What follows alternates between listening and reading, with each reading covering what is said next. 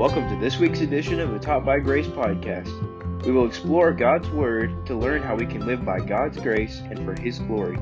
Thank you for tuning in to this week's episode. Here's your host, Noah Hooper.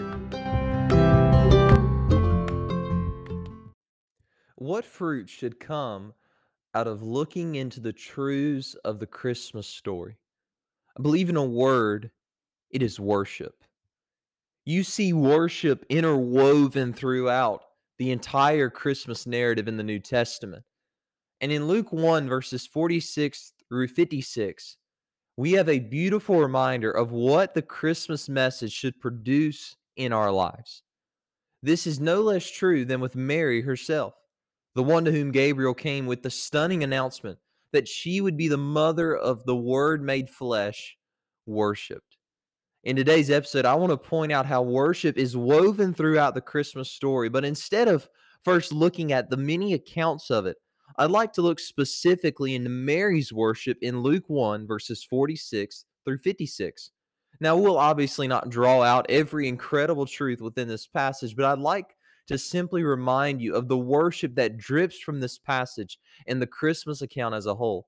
In verses 36 through 45, we have the account of Mary going to her cousin, cousin Elizabeth to let her know about what had happened. In that passage, you have a truly remarkable scene. John the Baptist leapt in his mother Elizabeth's womb. And Elizabeth then told Mary of how she was blessed by God. We'll reference that more later, but verses 46 through 56 reveal Mary's response to this account.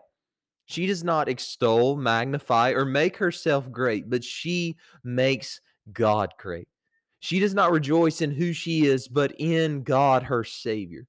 In verse 46 of Luke 1, the Bible says, And Mary said, My soul doth magnify the Lord, and my spirit hath rejoiced in God my Savior. Notice the words used in verses 46 and 47 to describe from where Mary worshiped. She magnified the Lord from her soul and rejoiced in God from her spirit. In other words, she was not just saying this with her lips, but she meant it and believed it from the innermost part of her being. She magnified the Lord. To magnify is to exalt or make large. The one who would redeem men from their sins and rule on the throne of David forever was within her womb, but she did not lift up herself. Instead, she magnified the Lord. She made much of the Lord because, as we'll see momentarily, the work that had been accomplished within her was all of Him. Verse 47 tells us that she didn't just magnify the Lord, but she rejoiced in God, her Savior. Did you know that Mary needed a Savior just like you and I? She did not view herself as the exalt as exalted as the Catholic Church may teach as something better than everybody else. Mary was a human being like you and I, and she needed a savior like you and I do.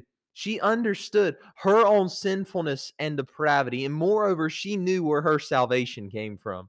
She magnified the Lord because she knew that he was greater, and she rejoiced in him because he was her Savior. She rejoiced in and magnified the Lord our God. I love how this section of worship begins. Mary will rejoice in what God has done, but she really begins by praising God for who he is. And she reveals then why she worshiped in the next few verses. She praises God for his power displayed in her. In verse 48, for he hath regarded the low estate of his handmaiden. For behold, from henceforth all generations shall call me blessed. For he that is mighty hath done to me great things, and holy is his name. Mary praised God because she knew her own insignificance and weakness. She bore in her womb the Savior of men and women, but she understood it. Wasn't because of her greatness, but because of God's great power displayed in her.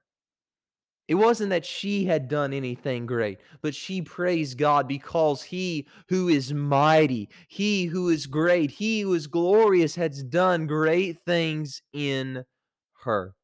She praises God for his power displayed in her and also for his mercy displayed to the weak.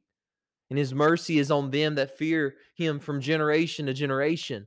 He hath showed strength with his arm. He hath scattered the proud in the imagination of their hearts. He hath put down the mighty from their seats and exalted them of low degree. He hath filled the hungry with good things, and the rich he hath sent empty away. God's mercy isn't displayed to those who deserve it, but on those who fear him. His strength isn't given to the strong, but the weak. His power isn't displayed in the great, but the low. He doesn't feed the rich, but the hungry. These verses remind us that the Lord most displays his power and strength in those who have no power within themselves. So Mary praises God for what his power had accomplished in her and how he displays his power through the weak when he may make low the strong of this world. But she also praises God for his faithfulness in verses 54 through 56. He hath holpen his servant Israel in remembrance of his mercy as he spake to our fathers, to Abraham, and to his seed forever. And then the passage concludes And Mary abode with her about three months and returned to her own house. Mary not only praised God for what he had done in her, but she also understood that what he did in her was the fulfillment of centuries worth of prophecy. He did not forget Israel. He did not forget the promises he made to Abraham, Jacob, and David. No, he remembered all of them. And the birth of Jesus is the fulfillment of those prophecies. My friend, I want to remind you that our Lord never, he never forgets the promises he makes to his own. He always fulfills his word. So we see in this passage, in our brief look at that we took at it, that Mary worshiped God because of who he was and what he did. He displayed his power and weakness and remembered his promise to Israel. Now, we just took a cursory glance at this passage, but I hope it served as a reminder of the worship we ought to give God, especially during the season. And that is the worship that understands it is all of Him. It is not in our strength, it is not in our wisdom, but it is in His power, in His wisdom, and His strength, and His might. And He displays His glory through the weakest vessel so that He might be magnified. And we ought to join in with Mary and say, My soul doth magnify the Lord, and my spirit rejoices in God, my Savior. However, as we go to a close in this episode, I want to remind you that this is not the only place worship is in the Christmas account. When you're reading through the Christmas narrative over the next few days, I hope you will notice the trend of worship throughout it. Both Matthew and Luke's accounts of Christ's incarnation are dripping with worship. Worship is not just a side note throughout the account, it is at the forefront of the Christmas story. Before Jesus' birth, at Jesus' birth, and after Jesus' birth, worship abounds. Now, we noted Mary's worship today, but she was most definitely not the only one praising God. In fact, the first one who gives glory to God in Luke 1 isn't even out of the womb yet. The first one to worship is John the Baptist from his mother's womb. Verses 41 and 44 reveal that he leaped in his mother's womb after hearing the news from Mary that she was pregnant with the Savior. Isn't that incredible? To all those who may dispute that life does not begin at conception, I remind you of this account here that John worshiped from the womb because he was already a human being. He worshiped. Then, after him, Elizabeth worships as well, being filled with the Holy Ghost.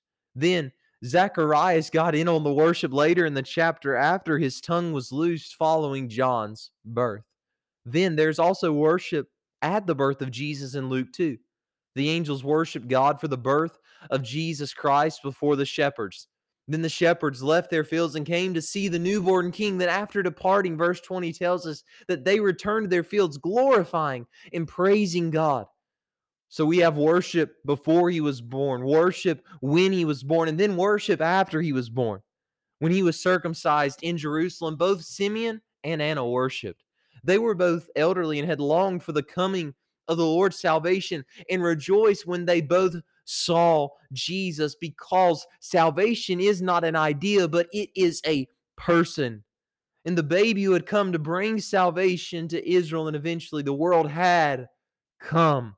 And they rejoiced because, as Simeon said, Mine eyes have seen thy salvation, because salvation is not in an idea, but it is in a person. And then the final account we note of Christmas worship is Matthew 2, verses 1 through 11. This passage reveals the wise men worshiping the Savior through their offerings. They came at a later time, but their worship was over the newborn king who had come to redeem sinners. Needless to say, worship permeates the story of Christmas. This worship is not limited to a specific age, gender, or monetary status. John worshiped from the womb, while Simeon and Anna both worshiped near the end of their lives. Mary and Elizabeth worshiped, and the shepherds, Simeon, and the wise men worshiped. The lowly shepherds worshiped, the rich wise men worshiped, and the majestic angels worshiped. You see, worship is both for the rich and the poor, the young and the old, the glorious and the lowly. What is the requirement then to do this? You must know, love, and believe this message. It doesn't matter who you are if that is the case. Every one of us ought to worship the Lord Jesus over the Christmas story because his redemptive work is for all people of every nation, tribe, and tongue. You see, there was worship before he was born. There was worship when he was born. And there was worship after he was born. And this was all just within the Christmas account. How much more so should there be worship for those of us today who belong to him? We rejoice with more knowledge today than even they had.